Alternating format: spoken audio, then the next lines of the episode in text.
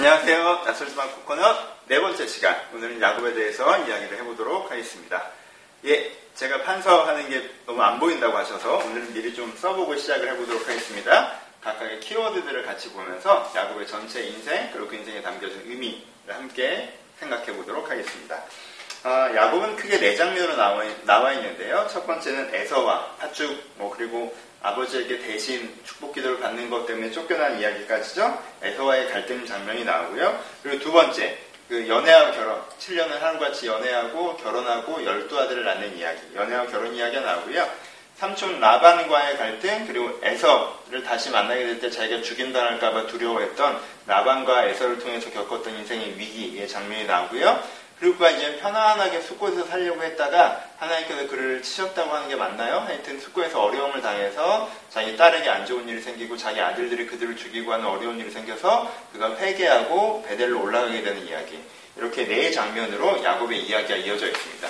이 각각의 장면을 좀 살펴보는 보면 보는 것을 통해서 야곱의 전체로 좀 이해할 수가 있겠죠. 첫 번째, 어린 시절 야곱에게 가장 중요했던 이슈는 무엇입니까? 어린 시절 야곱에 가장 중요했던 것은 아, 또래와의 경쟁에서 승리하고 부모에게 인정받는 것이었습니다. 그렇죠? 사실 모든 청소년들이 그러잖아요. 어릴 때 부모에게 인정받고 싶고 사실 반항하는 것 자체가 나의 독립성을 인정해달라는 건데 부모에게 인정받고 싶고 또 뭐 하고 싶어요? 자기 또래에서 자기가 의미 있는 사람이 되고 싶죠. 근데 이 두 가지를 야곱에게 이 두 가지를 동시에 맞는 존, 막는 존재가 누구였어요? 에서였죠. 그렇죠? 같이 태어났어요. 형 동생 형 동생 하니까 자꾸 형 동생이라고 생각하는데 한날 한시에 태어났단 말이에요. 친구잖아요.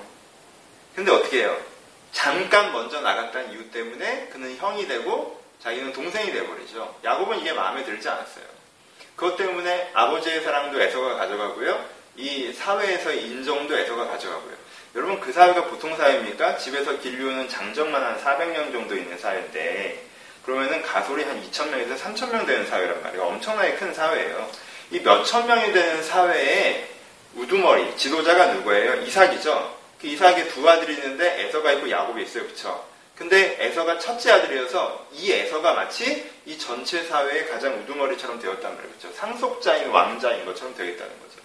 그러니까 아까도 말씀드렸던 것처럼 야곱은 그러니까 에서 때문에 부모의 인정도 받지 못하고 아버지의 인정과 사랑도 받지 못하고 그 사회의 인정도 받지 못하는 거예요.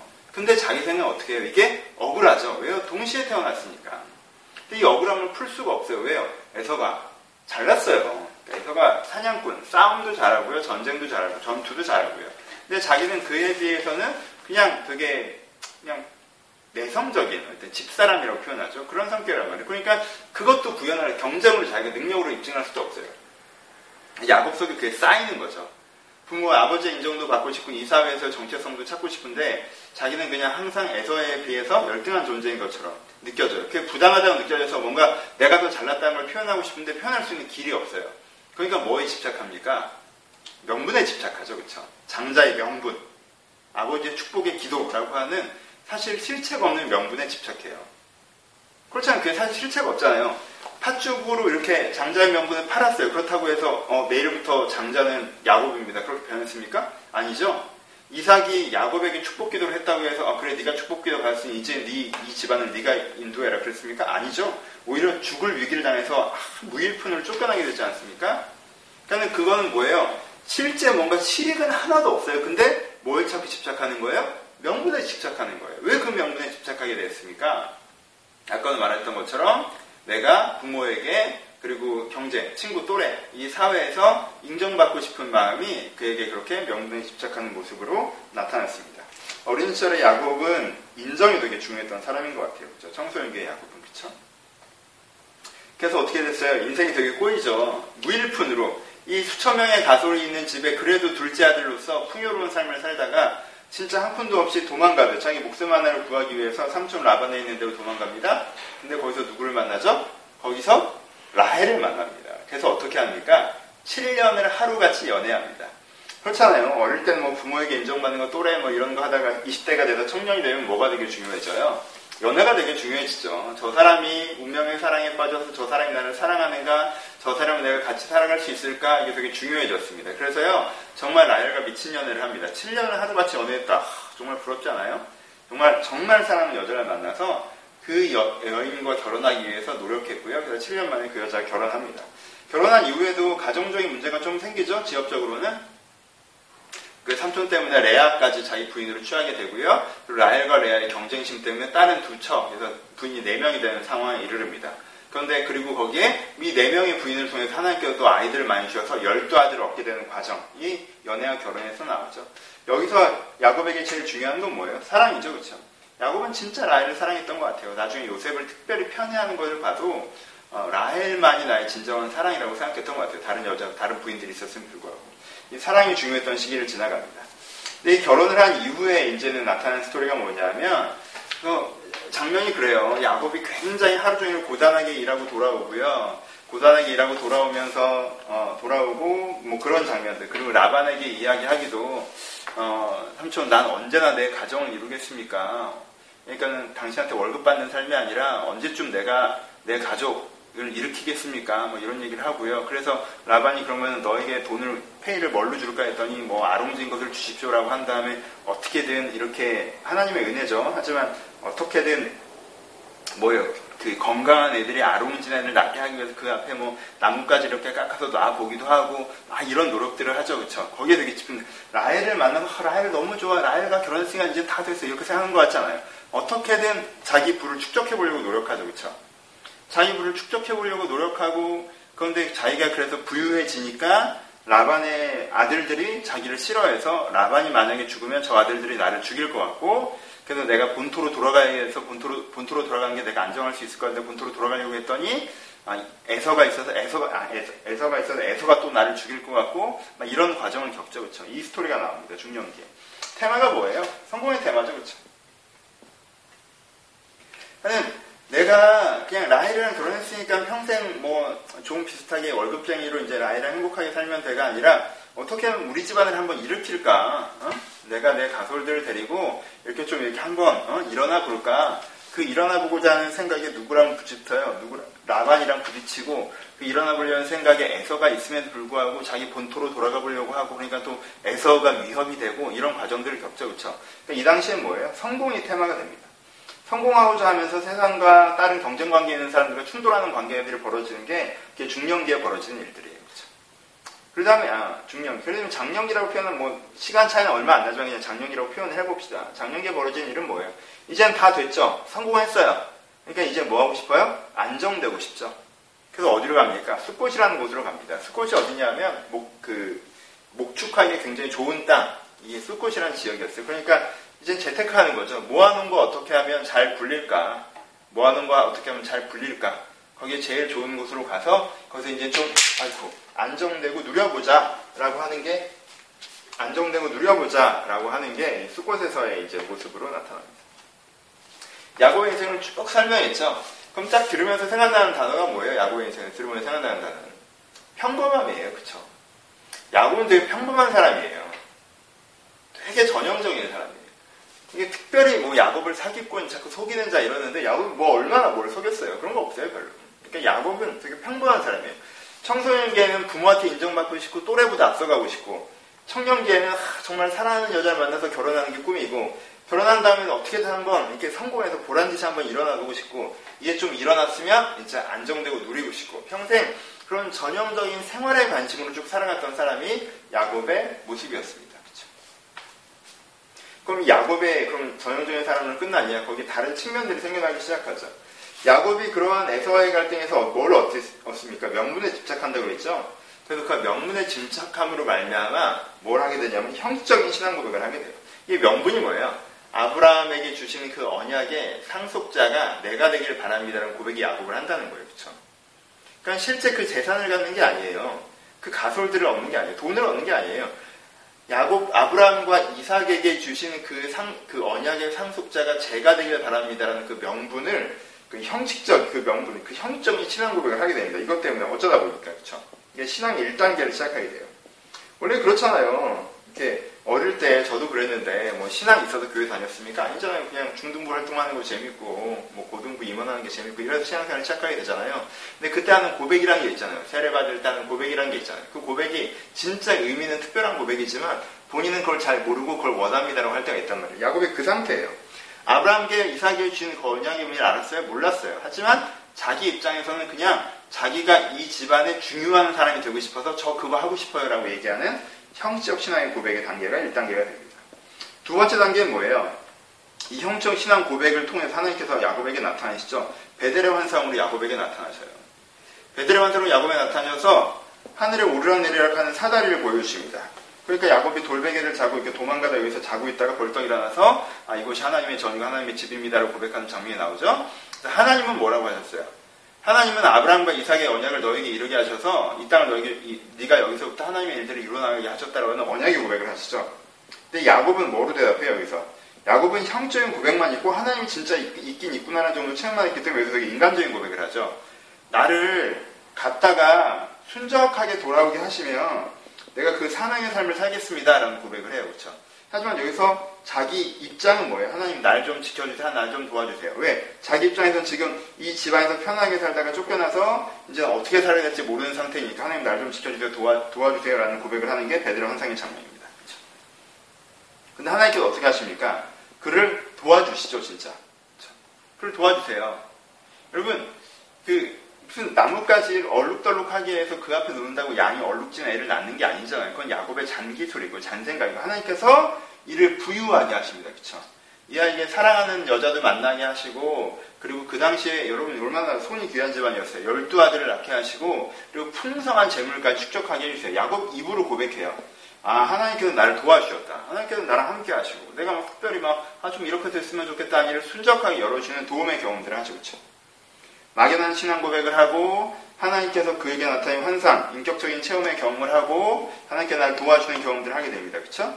그리고 그 다음에 어떤 경험을 합니까? 그 다음에 간구와 응답의 경험을 하죠. 그렇죠? 라반의 때는 그렇게 간구하지 않았지만 에서가 쳐들어오니 에서가 400, 자기가 온다는 소식을 듣고 400년의 병졸들을 들고 자기가 다 달려온다는 얘기를 들으니까 야곱이 굉장히 겁먹죠. 에서가 나를 죽이려고 하구나. 형성격을 아는데 한 번 이렇게 맘먹으면 꼭 하는 사람, 뭐 이런 사람이었나 보죠? 야곱이 되게 걱정해요. 에서 보면 나를 죽이겠구나라고 해서 그가 약복강가에서 간절하게 기도하죠. 하나님 살려주세요라고 기도하고 하는데 하나님 거기 응답하지 그를 살려주시죠. 위기에서 하나님께서 건지시는 경험들도 합니다. 그렇죠? 위기에서 하나님 건지시는 경험들도 해요. 약복강가에 기도하는데 되게 독특한 건 하나님께서 살려주세요 했더니 딱 살려주겠다 이렇게 얘기하지 않으시죠? 밤새 기도하는데 하나님께서는 들어줄 마음이 없이 가려고 하시는 모습이 나타나고요. 야곱은 붙잡고 그냥 가면 어떡하냐고 막 이렇게 기도하는 장면으로 나아가요. 그런 모습으로 나옵니다. 왜 저 장면이 저렇게 복잡해지나요? 그리고 하나님께 응답하시길 내가 너를 살려주마 이렇게 된 게 아니라 그 환도뼈를 치시면서 이 환도뼈를 치는 게 꺾는 거죠. 그의 의지, 그의 생각이 이렇게 그런 꺾는 거죠. 그래서 그에게 이스라엘이라는 새로운 이름을 주시는 장면으로 나옵니다.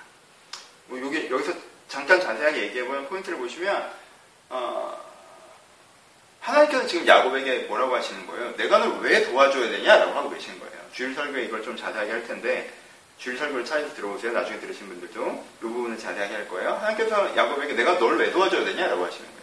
왜? 그가 도움을 경험을 하고 하나님의 도움을 경험하고 살았지만 그는 어떤 사람이에요? 하나님을 위해서 사는 사람이에요? 아니죠. 자기 일상에 빠져서 사는 사람이에요. 그러니까 하나님께 야곱에게 물어보시는 거예요. 내가 널 도와줄 이유가 뭐가 있냐? 네가 아무것도 몰랐을 때는 내가 너를 도우면서 하나님의 살아계심을 가르치셨지만 이제 그런 것들을 배우고 나서도 여전히 세속적인 삶을 사는 너에게 너를 내가 도, 도와줄 이유가 뭐가 있냐라고 하나님께서 야곱에게 도전하십니다. 근데 야곱은 거기에 대해서 아주 민감하게 반응하지 못했어요. 근데 그럼에도 불구하고 하나님이 나, 나를 도, 하나님만이 나를 도우실 수 있고 하나님은 나를 사랑하셔서 도울 의지가 있으신 분입니다라고 하나님께 매달리죠. 그렇죠? 하나님께서 그때 말씀을 해주세요. 야곱이 알아듣건 못 알아듣건 그럼 내가 너를 진짜 도우려면 넌 어떻게 된다? 새로운 이, 이름 이스라엘. 내가 너를 진짜 돕는 이유는 뭐예요? 네가 잘 먹고 잘 살려고 내가 너를 돕는 게 아니라 네가 새 사람이 되어서 먹어야 되는 거야. 열국의 아비 아브라함이 주었던 그 언약을 성취해야 된다라고 그러, 그런 사람이 돼야 된다라고 야곱에게 도전하시면서 그를 살려주는 은혜의 경험을 시키시죠. 그렇죠? 오케이? 근데 이 사건이 제일 중요해요. 여기가 되게 중요한데 야곱 스토리 전체에서 제일 중요한 사건은 여기에요. 그런 하나님께서 살려주심을 경험한 다음에도 야곱이 어떻게 하니까 아까 숫곳으로 갔다고 그랬죠. 숫곳에 가서 뭐라고 해요? 단을 쌓아요. 하나님을 섬겨요. 근데 숫곳의 단의 이름이 뭐냐면 엘헬로엘 이스라엘. 하나님 하나님 이스라엘. 이스라엘 누구예요? 자기 이름이죠. 그렇죠. 하나님께서 받은 이름이죠. 그러니까 앞뒤 생각 안 하고 하나님 하나님 뭐예요? 나의 하나님. 나를 도와주신 하나님. 하나님은 내가 평범하게 내가 원하는 거, 내가 인정받고 싶고 사랑받고 싶고 성공하고 싶고 안정되고 싶고 내가 내가 원하는 걸로 평범하게 살아가는데 날 도와주는 분이야라고 야곱이 신앙 고백을 하는 거예요. 그러다가 난리가 납니다. 그렇죠? 그 지역의 아이에게 자기 딸이 강간당하고 자기 아들들이 그들을 죽이는 것 때문에 이제 그들이 다 모아서 야곱을 죽이려고 하게 되는 에서에게 당한 위기보다 훨씬 더 심각한 위기를 야곱이 딱 경험하게 되죠. 하나님이 자기를 더 이상 도와주지 않고 자기가 세상 속에 그냥 던져지면 아 이렇게 내가 원하는 대로 살 수 있는 게 아니라 정말 난장판이 되는구나를 딱 경험하게 돼요. 그러고 나서 깨졌죠. 아 내가 베델로 가야겠구나. 왜요? 이 베델로 간다는 의미가 뭡니까? 장, 단지 장소가 아니죠. 맨 처음부터 하나님께서 무슨 얘기를 하셨어요? 맨 처음부터 하나님께서는 맨 처음부터 하나님께서는 내가 네가 평범하게 네 원하는 대로 사는데 너 그냥 도와주는 존재인 거 아니야. 너는 나를 어떻게 너는 나를 섬기면서 하나님의 새로운 언약 백성을 만들어가는 사람으로 쓰임받는 그 삶을 살아야 되는 사람이야. 그게 네 소명의 삶이야. 라고 야곱에게 말씀하시는 거죠. 그쵸? 그렇게 얘기하셨죠. 그때 야곱이 뭐라고 그랬어요? 나를 순적하게 해주는 걸로 하나님의 살아계심을 보여주시면 제가 그 소명의 삶을 결정하겠습니다. 라고 얘기했죠. 그쵸? 하나님께서 어떻게 하셨어요? 순적하게 살게 해주셨죠. 근데 어디로 갔어요? 엉뚱한 곳으로 갔죠. 그쵸? 하나님께 뭐라고 하셨어요? 내가 왜 널 도와줘야 되냐? 내가 널 도와주는 이유는 네가 새 사람이 되어서 하나 진리를 따라 추구하고 세상을 더욱더 아름답게 하는 그 소명의 삶을 살아가는 사람이 되어지는 민족의 조상 열국의 아비가 되어지고 새로운 나라의 시초가 되어지는 그 아브라함과 이삭에 주는 그 약속을 네가 이루는 사람이기 때문에 내가 너를 도와주는 거를 명확하게 하셨죠. 근데 어떻게? 그걸 다 잊어버리죠. 그렇죠? 생각하지 않아요. 그래서 여기서 딱 충돌하는. 근데 그 충돌에서 그래도 야곱의 위대함은 어디 있습니까? 회개하죠. 아, 하나님 제가 잘못 생각했었습니다. 내가 이제는 어떻게 하겠습니다? 베델로 올라가겠습니다. 그래서 이때 야곱이 어떻게 하냐면 그 가솔들에게 너희 가운데 있는 귀걸이나 우상을 다 빼내라고 합니다. 무슨 뜻이에요? 이 당시에 야곱의 집에요. 라반에서나 했던 그런 우상들이 가득했다는 거예요. 라헬도 도망 나올 때 아버지의 신상을 갖고 도망 나오잖아요. 그러니까 이들 가운데 여호와를 섬기는 게 없었다는 거예요.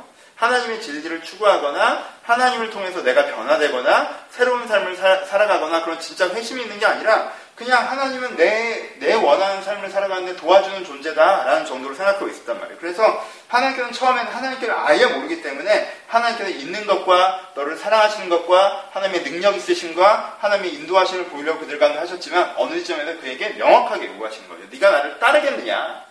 그때 야곱이 그래도 깨닫고 하나님 제가 주님을 따르겠습니다라고 딱 결단하는 게 이 수꽃에서의 회개 그래서 베델로 올라가서 단을 쌓고 뭐라고 얘기합니까? 엘 베델이라고 얘기합니다. 하나님 베델의 하나님.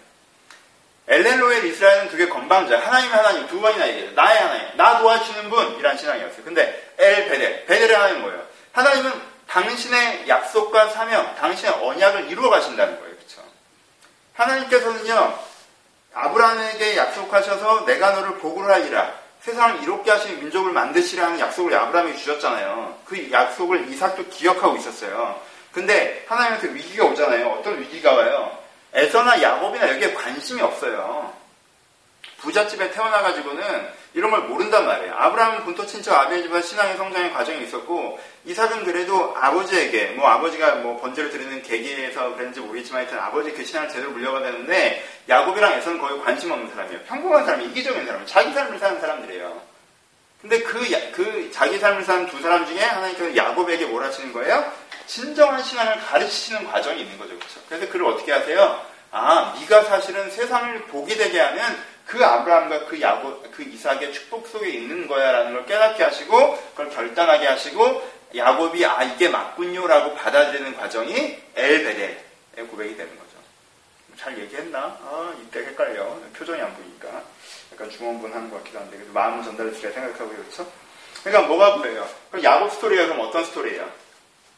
평범하게 자기 관심사, 어릴 땐 인정, 청년일 땐 사랑, 나이 들면 성공, 그 다음엔 안정. 평범하게 자기 관심사만 보고 살아간다. 사실 이게 평범한 겁니까? 이기적인 거죠? 이 이기적으로 자기 관심사만 보고 살아가는 사람에게 하나님께서 어떻게 하는 거예요? 신앙을 가르치, 가르쳐 나가시는 과정이죠.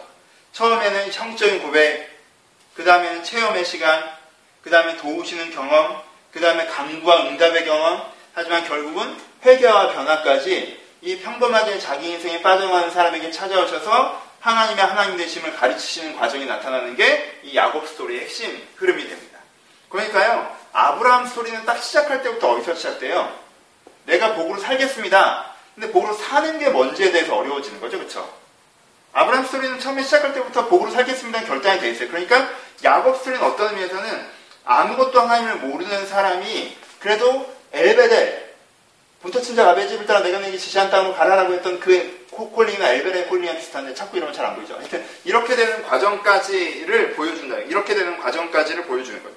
그러니까 야곱이 하나님을 모르는 것에서부터 하나님을 위해 살겠다는 결단까지 그리고 아브라함은 하나님을 결단 하나님을 살겠다는 결단에서부터 진짜 결단으로 사는 것이 무엇인지 깨닫고 체화하는 경우의 삶까지를 보여주는 신앙의 성장의 과정의 1단계를 야곱이 표현하고 있습니다. 오케이? 1단계.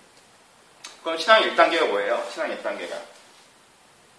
신앙의 1단계가 맨 먼저는 형적 고백. 의미는 다 알지 못하지만 그래도 하나님을 주인으로 고백하고 하나님을 내가 따르겠다고 얘기해보고 하는 의미를 다 알지 못해도 형식적인 영접이라고 하죠. 우리가 영접을 일반적인 형적인 영접의 과정이 일단 출발이 돼요. 기독교에 관심을 갖는 것. 신앙에 관심을 갖는 것. 이게 진리인가? 이렇게 하는 건가? 아, 그럼 그렇다면 내가 이것을 통해서 좀 깨달았으면 좋겠다. 배웠으면 좋겠다라고 얘기하는 막연하지만 형적인 신앙의 고백들이 있습니다. 그 다음에 뭐가 있어요? 아, 그래서 하나님께 나를 도와주는 것 같아. 하나님 나랑 함께 하시는 것 같은데? 어, 내가 뭐 기도한 것도 아니고 생각한 것도 아닌데 어떤 이런 배려가 있네, 이런 은혜가 있네. 근데 이건 진짜 하나님이 해주는 것 같다. 라는 은혜, 경험, 그 도움의 경험의 가, 과정이 있어요. 그 다음 뭐예요? 위기 때 내가 하나님께 간구했더니, 어, 이렇게 다 도와주다가 왜 안 도와줘? 뭐 이렇게 되는 게 아니라. 그러니까 좀 딴 얘기지만 형적인 고백만 하고 경험으로 못 넘어가는 사람들이 있고 경험은 했는데 위기가 오면 강구를 안 하고 에이 좋은 일만 있는 줄 알았더니 나쁜 일도 있네 하나님이 해준 거 아닌가 보다 이런 사람들이 있어요 하지만 그 다음 단계로 넘어간 사람은 어때요? 이 경험을 바탕으로 하나님 날 도와줄 수 있는 분 아닙니까? 라고 간구하죠 그렇죠? 간구해서 응답받는 관계가 또 있어요 그렇죠? 하지만 1, 2, 3단계가 다 뭐예요? 여전히 하나님은 나를 도와주는 존재라는 엘렐루의 이스라엘의 신앙이죠 근데 여기서 뭐가 돼요? 아 하나님이 정말 나를, 나와 함께 하시고 나를 주관하시는 분이라면 내가 하나님을 이제 좀 따라가야겠다. 하나님께서 주신 사명을 감당해야겠다. 나는 내 마음대로 살아왔던 게 문제이고 내가 이제 하나님께 배우는 삶을 살아야겠구나라는 도전을 통한 회개의 과정이 뭐예요? 신앙의 출발선에 쓰는 과정들이 되는 거죠. 그래서 신앙의 가장 베이스한 단계를 설명해 주고 있다라고 얘기할 수가 있습니다. 여러분 어디에 있습니까? 음, 뭐 이게 오늘 메인 주제예요. 그럼 어디에 있습니까? 혹시 막연하게 어릴 때부터 신앙 고백하고 어, 하나님께서 나 좀 도와주는 것 같아. 내가 좀 잘 풀리는 것 같은데 근데 어려운 일 생기면 아, 그런 것도 아니구나 라고 하나님께 관심 없어지고 무관심해지고 뭐 이런 단계입니까? 한 번도 매달려서 기도한 적이 없고 어, 하나님 뭐 잘해준 적도 있지만 이상한 일도 많이 생겼는데 왜 이딴 식으로 해? 뭐 이런 단계일 수도 있겠죠. 그렇죠? 그 다음은 막 강구해. 어려운 일 생기면 납작 엎드려 하나님 도와주세요. 하나님 살려주세요. 하나님 깨워주세요. 막 강구해. 그래서 체험도 있어요. 하나님께서 위기를 극복해 주셨어. 하지만 그래서 그 다음에는 그냥 내가 살고 싶은 대로 다시 안정되는 삶으로 돌아가는 혹시 그런 단계는 아닙니까? 우리가 일상을 살아가지만요. 평범한 삶을 살아가지만 평범한 삶의 틈새마다 하나님께 여러분들 분명히 예, 예, 이야기해 주셨던 게 있을 거예요. 그렇죠? 평범한 삶의 틈새에서 그래 그래도 내가 명분이적으로 하지만 이런 삶을 살아야지 라고 막연하게 생각했던 것이나 아 그래서 하나님께서 날 도와주는 것이나 위기 때 건져주는 것이나 뭔가 이 내가 이 평범한 삶을 살아가는 그 틈새마다 하나님께서 나한테 비춰주는 조명들이 있단 말이에요. 근데 그 조명하심을 잊어버리고 다시 일상성으로 그냥 돌아가면 안 된다라는 거예요. 여러분 일상적인 삶 이면에 분명히 하나님께 여러분들 얘기한 게 있죠. 그쵸? 하나님께 살아계심을 보인 적이 있단 말이에요. 하나님께 인도하심을 보인 적이 있어요. 하나님의 보호하심을 보인 적이 있어요. 그러면은 그 하나님께 내가 이제까지 일상 속에서 배웠던 그 하나님을 내가 기억해야 된다는 거예요. 그리고 그 기억을 하면 내가 어디까지 가는 줄 아세요? 그 기억을 하면 하나님이 나를 도와주는 존재에서 멈출 수가 없어요. 여러분들이 그것을 기억을 진짜 한다면, 아, 내가 주를 위해 사는 것이구나. 내가 하나님을 통해서 진리를 깨닫고, 하나님을 통해서 내가 세상을 변화시키고, 하나님을 통해서 사람을 살아가는 내가 바뀌어야 되는구나. 신앙으로 내가 도약하는 지점까지 내가 가야 된다는 것입니다. 그렇게 가셔야 돼요. 마무리합시다. 두 가지 얘기 더 해야 되는구나. 흥분해서 급.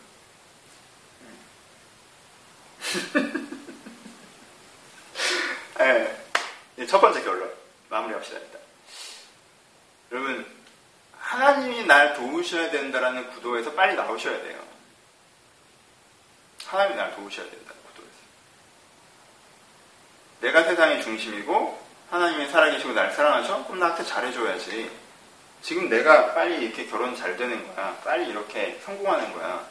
빨리 이렇게 안정되는 거야. 내가 그걸 원한단 말이야. 그럼 날 빨리 사랑에 빠지게 해주고 성공하게 해주고 안정되게 해줘야지. 근데 잘 안 되잖아. 하나님 날 안 도와주네. 하나님 없나 보네. 하나님께 나를 사랑하시지 않나 보네. 하나님께 나를 인도하시지 않나 보네. 이런 구도에서 빨리 빠져나오셔야 돼요. 그러면 종교는 그런 게 아니에요. 신앙이 그런 게 아니고. 엘렐로의 이스라엘에서 빠져나오셔야 돼요. 여러분 분명히 느끼셨을 거예요. 하나님께서 살아계신 들 느끼신 적 있으세요? 경험하신 적 있으세요? 그럼 여러분 그게 무슨 뭘 의미합니까? 내가 받았던 도움만 기억하는 게 맞아요? 아니면 그 도움이 갖고 있는 의미를 기억해야 돼요. 하나님께서 진짜 계시는구나. 이게 사다리를 봤으면 나 잘 먹고 잘 살게세요 얘기한 게 맞아요? 그럼 내가 무엇을 하리까라고 얘기한 게 맞아요. 정말 살아계신 하나님, 정말 진리한 하나님, 정말 광대하신다고 흥분해. 그 설교적인 얘기는 뭐 나중에 하죠. 그런 하나님을 내가 알았다면 어떻게 해야 돼요? 알았다면 내가 그 하나님을 그 하나님에게 그 무엇이 진리입니까? 그럼 내가 지금 어떻게 사는 게 맞습니까? 라고 내가 물어보는 이제까지 내 중심, 내가 세상의 중심이냐 내 관심사만 갖고 살아왔던 것이 잘못된 것이고 이제부터 내가 바른 삶을 살아가고자 하오니 주 나를 가르쳐 주시옵소서라고 고백하는 게 맞다라는 거예요. 그리고 그 은혜의 고백을 통해서 어떻게 됩니까? 그 은혜의 고백을 통해서 야곱을 이스라엘 되게 하시는 역사가 벌어지는 거예요. 그리고 여러분들 인생에도 여러분들 자신의 이름이 아니라 새 이름을 얻는 역사가 일어날 거예요. 그렇죠? 새 이름을 얻는 역사. 그것이 여러분들에게 필요하다고 생각합니다. 두 가지 얘기만 더 하고 마무리하죠. 여러분, 보통 그 이스라엘, 아브라함의 자손이기도 하지만 사실 이 이스라엘 민족은 누구의 자손인 거예요? 야곱의 자손인 거죠. 그렇죠? 이 구약 성경은 기본적으로 이스라엘 민족에게 대상으로 쓰여져 있지 않았습니까? 맨 처음에. 근데 이 창세기라는 모세가 쓴 이 창세기라는 책의 맨 이 창세기라는 책을 통해서 우리 민족의 시조를 어떻게 다루고 있어요? 우리 민족의 시조 야곱을. 여러분 우리나라 같은 나라도요. 우리 민족의 시조는 하늘에서 누가 내려오고 곰이 뭐 먹고 막 사람 여자 되고 뭐 이런 게 벌어져요, 그렇죠? 그리고 남부지만 읽으면 막 아래서 박혔거든 아마 아래서 깨어나고 뭐 이래야 된다. 우리는 민족의 시조는 그렇게 약간 신성화하는 지점들이 있어요, 그렇죠? 옛날에 이 당시의 사회에서는요, 우리는 특별한 민족이야, 우리는 대단한 민족이야, 우리는 신적 존재야, 우리는 잘났어, 뭐 이렇게 간단 말이에요. 근데 지금 여기서 뭐라고 해요? 민족의 시조를 어떻게 다룹니까? 자기 민족의 시조에 대한 얘기를 하는데 이게 얼마나 독특한 방식인지 아시겠어요? 자기 민족의 시조에 대한 얘기를 하는데 쌍둥이로 태어나는 바람에 어릴 때부터 무시당하고 거짓말했다가 쫓겨나가지고 연애에 정신 없고 막 이렇게 이렇게 얘기해요. 무슨 뜻이에요? 우리 민족의 시조는 누구예요? 야곱은 평범한 사람이라는 거예요. 근데 하나님의 은혜로 변화되는 사람이라는 거죠. 그렇죠? 시조를 얘기하는 게 뭐라고 얘기했어요? 내가 누구인지 얘기하는 거죠. 그렇죠? 우린 누구예요? 아, 특별한 존재예요? 아니, 우린 평범한 존재예요. 근데 하나님의 은혜로 변화되어 가는 존재. 야곱을 통해서 인간, 우리가 누구여야 하는지 고백하게 하는 게 이 민족의 조상 야곱, 그 이스라엘 민족의 조상 야곱을 통해서 그 당시 처음 듣는 1세대 이스라엘에게 전하고 있는 메시지가 되는 거죠. 그렇죠? 그러니까 좀 딴 얘기지만 정말 지금 뭐야 지금 유대인들이 선민의식 갖고 이러는 거 되게 이상한 거예요. 그리고 기독교인들이 선민의식 갖는 거. 아 하나님께 비기독교인들을 좀 이렇게 폄하하고 자기는 특별한 존재라고 생각하고 이건 더 이상한 거죠. 그렇죠? 우리는 되게 평범한 존재들이에요. 평범한 존재. 근데 계속 그렇게 평범하면 돼요? 아니죠. 주의 은혜로 변화되어져 가는 존재들이죠. 그것이 여러분들과 나의 정체성이어야 된다는 거예요. 맨 마지막에 에서 얘기하죠. 여러분 에서에 대해서 어떻게 생각하십니까? 이건 뭐 그냥 뭐별 중요한 얘기는 아니지만 재미삼아 해봅시다. 에서란 인물이요. 성경에서 제일 성공한 사람이에요. 제일 성공한 사람. 봐요. 태어날 때부터 금숟가락 메고 입에 물고 태어난 게 에서잖아요. 얼마나 에서가 성공했습니까? 태어날 때부터 부모가 누구예요?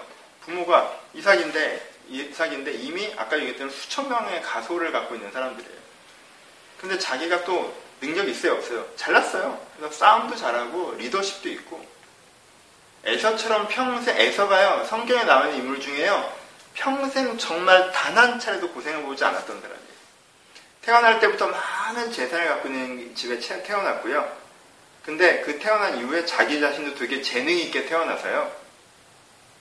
태어났고요. 그 다음에 한 명 있었던 경쟁자는 누구예요? 야곱이죠. 야곱이 자기가 쌍둥이를 태어나서 한 번, 한 명이 예선생의 유일한 경쟁자였어요. 근데 어떻게 됩니까? 나중에. 나중에 만났을 때. 그 야곱이 자기, 자기 앞에 납자 이렇게 사지를 피고 엎드려서 형님의 얼굴을 배우니 하나님의 얼굴을 배우는 것 같다. 그러고 있죠. 그렇죠? 에서가요, 그 야곱을 안아주긴 했지만요, 에서는 그때 얼마, 굉장히 큰 승리감을 느꼈을 거예요. 저거 저거 나한테 어떤 덤벼보더니 뭐 저거 있고 완전히 승리감을 느끼는 장면 아니에요? 그쵸? 승리감 느꼈다고 생각해요, 저는. 왜냐하면, 그리고 그 수천 명의 가수를 거느리고도 70명의 가수를 거느리고 있는 야곱에게 조금 더안 주거든요. 돈을 안 줘요. 재산을 전혀 분배하지 않습니다. 야곱은 계속 자기 아들들이 직접 일하고 이렇게 살아가요. 그리고 나서 에서는 어떻게 됩니까? 유일하게 있었던 경쟁자 야곱이 자기한테 꼬꾸라지는 걸 보고 나중에 에돔, 한 국가의 시조가 되죠. 그렇죠? 얼마나 이 가솔이 커졌는지 계속 커져가지고 에, 서가 이제 죽을 에서의 말년에는 이게 거의 나라가 돼버려서요. 에돔이라는 국가가 시작된 거예요. 그리고 이스라엘의 나라를 만드는 건요, 이 이후로 400년이 걸립니다. 근데 에돔, 에서는 어떻게 했어요? 자기 당대 이후로 나라가 딱 세워져 버려요. 그러니까, 와, 아브라함에게 언약이 에서를 통해서 이루어진 것처럼 보이지 않았겠어요, 그때? 내가 너를 민족의 조상으로 만들겠다고 하는데 에서가 민족이 됐잖아요. 에서가 나라가 됐단 말이에요. 그렇죠? 그리고 아브라함에게 가솔, 이삭의 가솔이 다 에서가 가져와서 그것으로 나라를 만들었단 말이에요. 그렇죠? 그러니까 인간적인 눈으로 보면요, 에서가요, 성경에서 가장 성공한 사람이에요. 근데요, 에서는요, 성경에서 가장 불쌍한 사람이에요. 왜요? 아브라함과 이삭의, 아브라함의 손자, 이삭의 아들로 태어났음에도 불구하고, 그리고 야곱이라고 하는 이 이스라엘, 야곱의 형으로 태어났음에도 불구하고, 평생 하나님께서 세상에 무슨 일을 해나가시는지 몰랐던 사람이에요. 그렇죠? 왜? 자기 인생에 빠져 있으니까. 자기 인생이 너무 잘 되니까. 자기가 너무 잘났으니까. 자기 잘남에 푹 빠져가지고 평생 은혜가 하나님께서 세상을 바꾸는 그 은혜 stream이 바로 자기 옆에 흐름에도 불구하고 그 stream을 평생 몰랐던 사람이 에서예요. 그래서요, 에서가요, 제일 불쌍한 사람 중에 하나입니다. 그렇죠? 이게 오늘 결론이에요. 여러분은 에서가 부러워요? 야곱이 부러워요? 에서가 부러워요? 야곱이 부러워요? 여러분들은 하나님이 나를 도와주시는 존재이길 바라십니까? 그러면 내가 하나님을 따르는 존재이기를 바라십니다. 그래서 내가 하나님이 나를 도와줘서 에서처럼 살았으면 내가 여한이 없겠다라고 생각하는 사람입니까? 아니면 에서 참 불쌍하다. 야곱처럼 인생의 여러 가지 장면을 겪으면서도 죽을 위기를 넘기는 것을 통해서라도 하나님을 알아가고 깨달아서 마침내 주를 위해 살아가는 삶을 결단하고 민족 하나님께서 해나가시는 새로운 세상의 첫 사람이 되는 게 부럽다라고 생각하십니까? 여러분 여기서 결정하셔서 내 지향이 에서적 지향, 엘렐로의 이스라엘적 지향이 있었다면 결정하시고 하나님 내가 평범한 사람으로 나를 돕는 하나님을 생각하며 사는 것이 아니라 내가 주를 돕는 자로 다시 한번 서게 하소서라는 기도가 이 야곱 이 스토리를 이어가시는 데 있었으면 좋겠습니다. 예, 이제 강의는 끝났고요. 이제 성경책을 피셔서 그 성경의 텍스트를 실제 읽어가시면서 야고에 대해서 다시 한번 생각해 보시고 우리 주일 설교에서 다시 한번 결단하면서 이 말씀 여러분들 삶으로 녹아 들어가기를 바라겠습니다. 감사합니다.